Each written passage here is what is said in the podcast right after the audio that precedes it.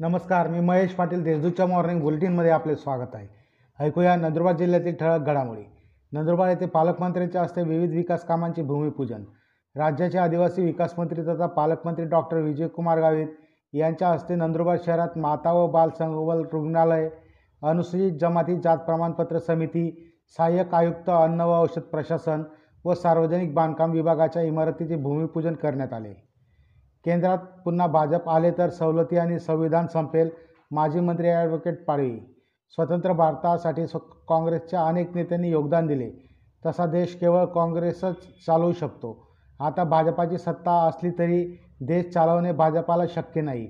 आज भाजपाकडे पैसा असला तरी लोकशाहीत ही बाब विपरीत ठरते.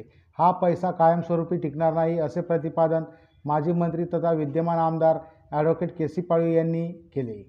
कर्जाचा बोजा असलेल्या शेतजमिनीची विक्री करीत बेचाळीस लाखात फसवणूक. नंदुरबार येथील पथराई शिवारात असलेली जमीन विक्री करून तसेच विक्रीनंतर खोटे कागदपत्र सादर करून त्या आधारे बँकेत जमीन पुन्हा तारण ठेवून बेचाळीस लाखांची फसवणूक केल्याप्रकरणी एकाविरुद्ध नंदुरबार शहर पोलीस ठाण्यात गुन्हा दाखल करण्यात आला आहे. जिल्हाधिकारी कार्यालयावर शेतकऱ्यांचा जन आक्रोश मोर्चा. नंदुरबार येथे सुदलॉन कंपनी व तिची उपकंपनी सर्जन रियालिटीज विरुद्ध जिल्हाधिकारी कार्यालयावर शेतकऱ्यांचा जन आक्रोश मोर्चा काढण्यात आला. विसरवाडी पोलीस ठाण्यात वाचनालयाचे उद्घाटन. नाशिक परिक्षेत्राचे विशेष पोलीस महानिरीक्षक doctor Shri B G Shekhar Patil हे नंदुरबार जिल्हा पोलीस दलाच्या वार्षिक तपासणीसाठी नंदुरबार येथे आले आहेत.